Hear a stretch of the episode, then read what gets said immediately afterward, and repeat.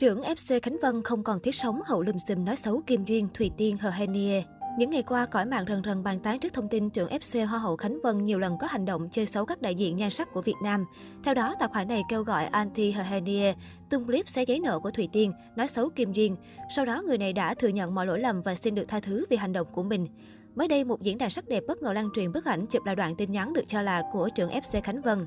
Cụ thể, người này thừa nhận không tiếc sống sau khi đã gây ảnh hưởng tới Khánh Vân và mọi người.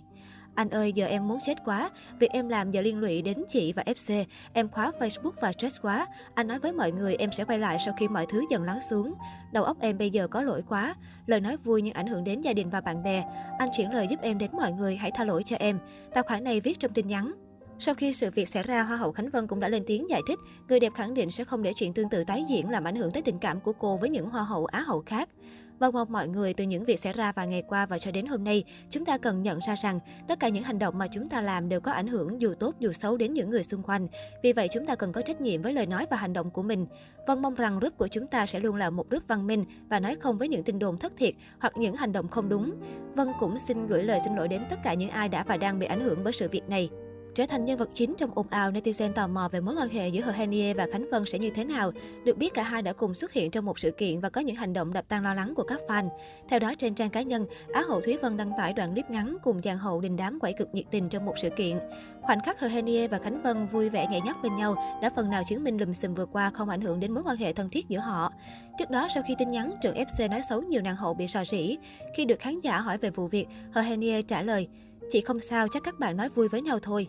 Có thể thấy cả hai nàng hậu đều là những người ngoài cuộc trong lùm xùm lần này. Có thể thấy mối quan hệ giữa những nàng hậu vẫn rất tốt đẹp và không bị ảnh hưởng bởi scandal. Thế nên việc có suy nghĩ tiêu cực là điều không nên lúc này. Liên quan đến vụ việc, trên story ở Instagram cá nhân, Á hậu Hoàng Thùy bất ngờ đăng tải khoảnh khắc tụ họp bên hai nàng hậu là Khánh Vân và Thúy Vân. Trong bài viết, Hoàng Thùy còn thẳng thắn nhận xét về hai đàn em của mình. Về phần Khánh Vân, Hoàng Thùy cho biết đàn em là một người hiền hòa đáng yêu. Riêng Thúy Vân, Hoàng Thùy cảm nhận cô có phần sắc sảo thông minh. Quan điểm của Hoàng Thùy ngay lập tức thu hút được đông đảo sự chú ý từ cư dân mạng. Bên cạnh đó, giữa hàng loạt lùm xùm kể trên, netizen bất ngờ truyền tay nhau đoạn clip căn dặn của bà Xuân Trang, mẹ vợ Phan Thành dành cho Khánh Vân. Được biết, bà là trưởng ban giám khảo Hoa hậu Hoàn Vũ Việt Nam năm hai không một chín và cũng là người chọn Khánh Vân đăng quang ngôi vị cao nhất. Đoạn video được ghi hình vào hồi tháng tư năm hai không hai mốt, khi Khánh Vân sắp sang Mỹ để tham dự Hoa hậu Hoàn Vũ.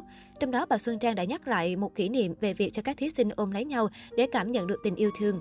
Bà Xuân Trang chia sẻ, trong cuộc thi Khánh Vân sẽ ôm rất nhiều người. Cô nghĩ là hãy dùng những cái ôm ngọt ngào của mình để chia sẻ với những người phụ nữ khác tình yêu thương của người phụ nữ Việt Nam.